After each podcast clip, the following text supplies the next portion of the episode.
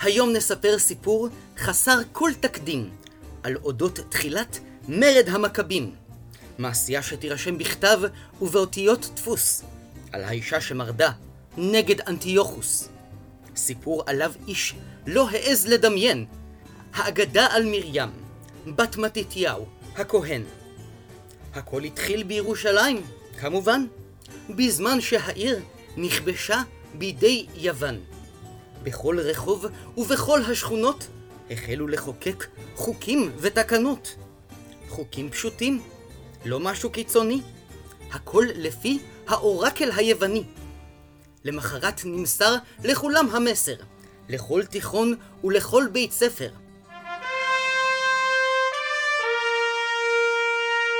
דתן אפרודיטה, ונוס ונוגה. ממחר התלמידים ילבשו רק טוגה.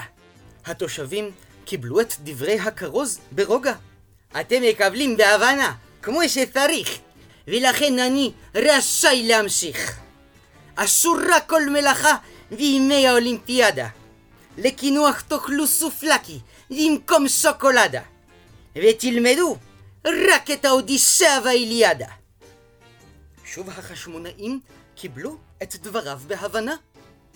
זה החוק היווני, הם לא עושים בכוונה. גם אם זאת לא בקשה מוצדקת, הכי חכם לשבת בשקט. שנים אותם ספרי לימוד, הגיע הזמן לגוון, והעיקר שהם לא, מצווים עלינו להתייוון. אנטיוכוס ראה שהעם לא מתמרד, והחל לרקוד, כמו נכנס בו שד. אני כל כך קרוב לניצחון המתוק. הגיע הזמן לחוקק עוד חוק.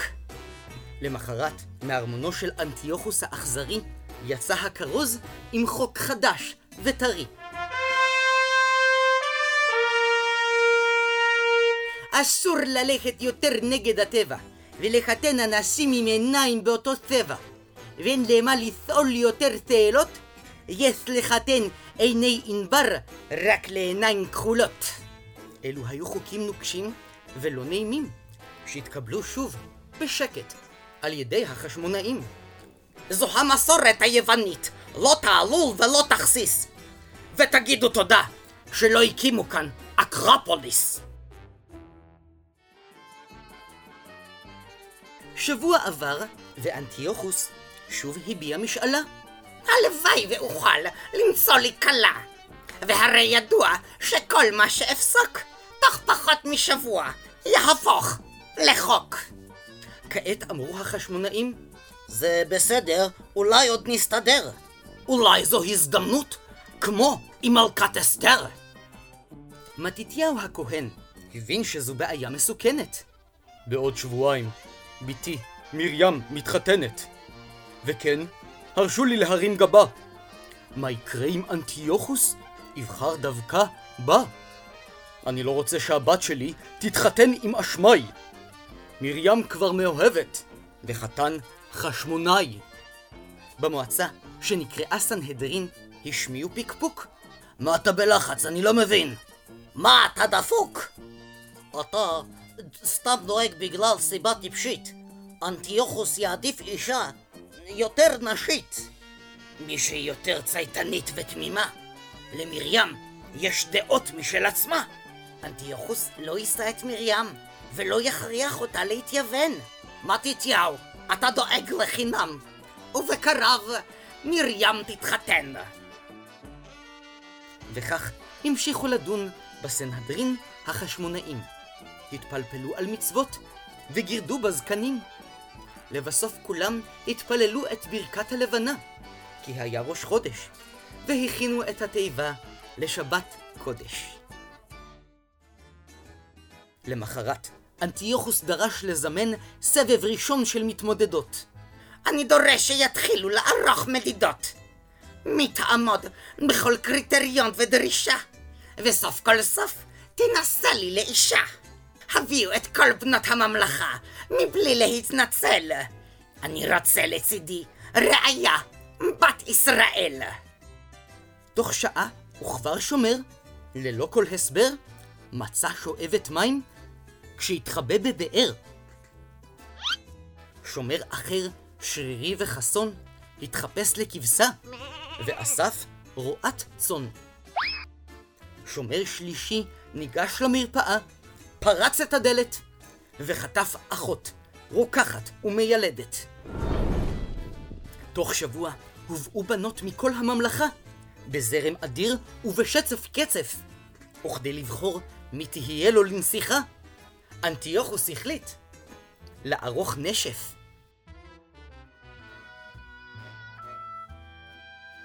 אבל המצב היה מתוח ודי דרמטי ומסובך, כי כל אישה שנחטפה השאירה אימא, חברה או אח.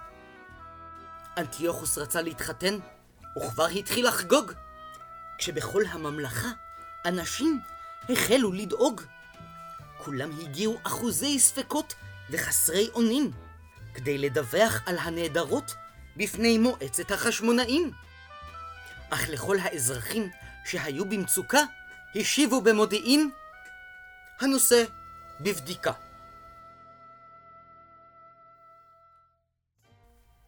שבוע נוסף חלף, וכפי ששיערתן, מרים בת מתתיהו עמדה להתחתן. יש להסביר עניין לא ברור, כי באותה התקופה חתן וכלה לא התראו בבוקר החופה. לכן, מרים התעוררה לבדה, בפנים צוהלות, והתכוננה עם חברותיה ליום הכלולות.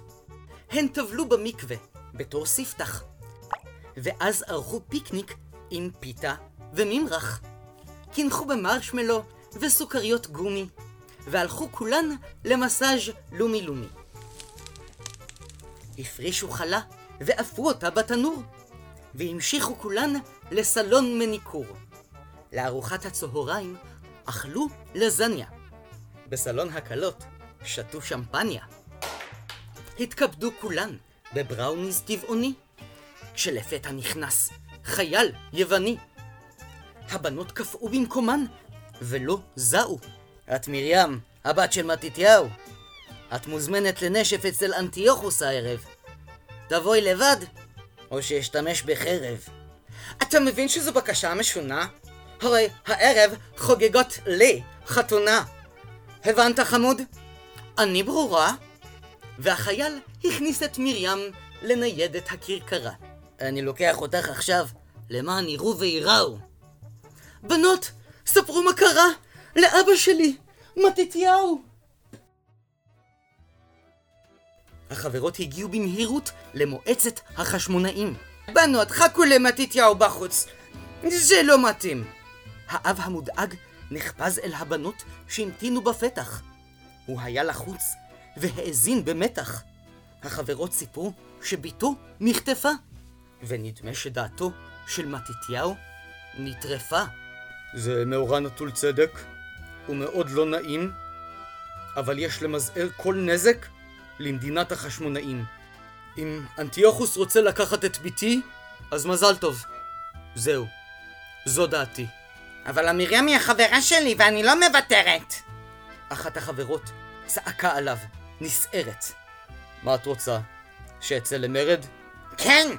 אין לנו זמן לבזבז! ולי יש דיון על דיני שעטנז. אז אבקש מכן ללכת, בלי לעורר מהומה. ואני אדאג להתפלל לשלומה.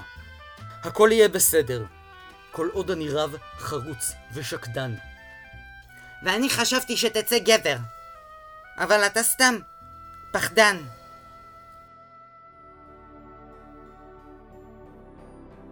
מרים הגיעה לארמון ענק, וכבר הובלה לרישום בדלפק. ברוכה הבאה לנשף של קרווק. נו, אני מניחה שאת מרים. כדאי לך מהר להחליף לבגד ים. אולי תזכי להיות הנסיכה? הצטרפי אלינו לנשף בבריכה. אבל בבקשה, אני מתחננת. בעוד כמה שעות אני מתחתנת. את מעכבת את התור, בבקשה זוזי. ותחבשי כובע ים כשתיכנסי לז'קוזי. מרים החשמונאית יצאה לחצר והייתה מתוחה. היא ראתה עשרות בנות מבלות בבריכה. אחרות יצאו לגני הארמון לטייל. כמה השתזפו, וכמה שתו קוקטייל.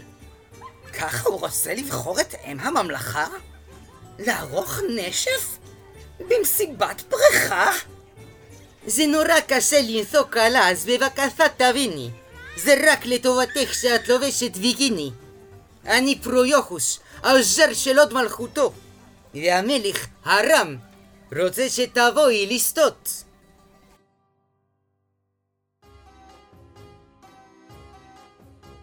אנטיוכוס ישב על כיסא נוח מוזהב.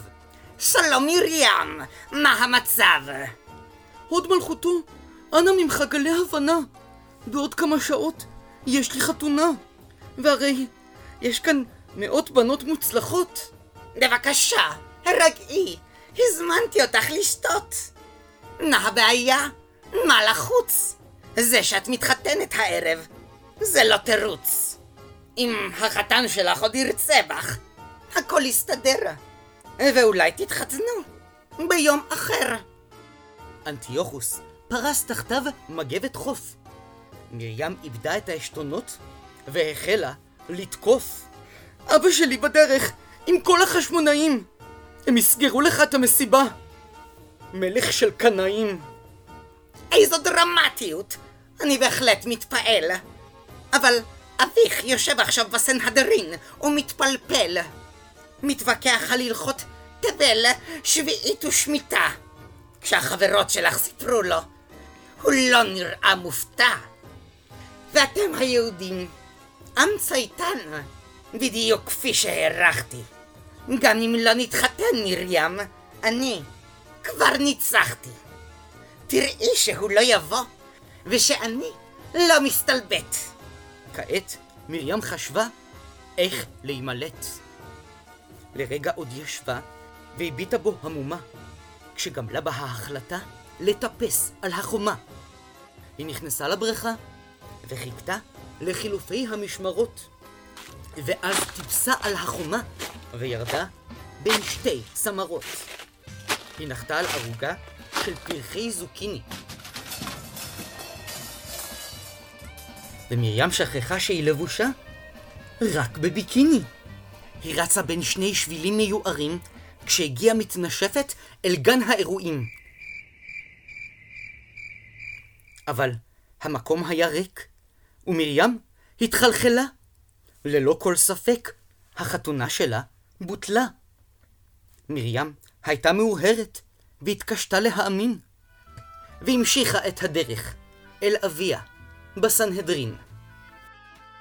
באותו הזמן, אביה ישב במועצת החכמים, התפלפל בהלכות ובדיוני דיונים. התחבטו בדרש, ממוללים בציציות, דנים על בית המקדש, ומסלסלים בפאות.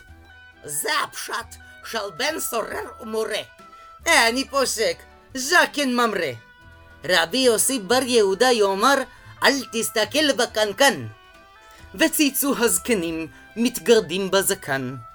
כשלפתע פרצה לחדר מרים. שערה עוד רטוב, לגופה בגד ים. חכמי הסנהדרין הוכו בתדהמה. הבת של מתתיהו, חצי ערומה. לא יעזור לך שום שכנוע. את במקום קדוש, התלבשי, צנוע. ותחדר אליה איזה דיבוק מרושע. מי חינך אותך? אין לך בושה. סליחה? תעצרו! הכל! שאני אתבייש! קהל הסנהדרין כמעט והתחרש. בהתחלה אסרו עליכם לעבוד בחג של האולימפיאדה, ואחר כך הכריחו את התלמידים ללמוד רק את האיליאדה. אנטיוכוס עוד רגע יביא עלינו את יום הדין. אבל העיקר שאתם מתפלפלים בסנהדרין. אני אולי לא לבושה, אבל אתם הם אלו שאיבדו את הבושה. ואבא, אם ככה אתה מוסר לאנטיוכוס את בתך הקטנה, אז כולנו חשמונאים. כבר איבדנו את המדינה.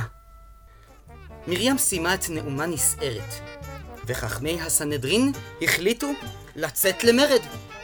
החשמונאים התנגדו ליוונים בפומבי, מיוחנן הורקנוס עד יהודה המכבי.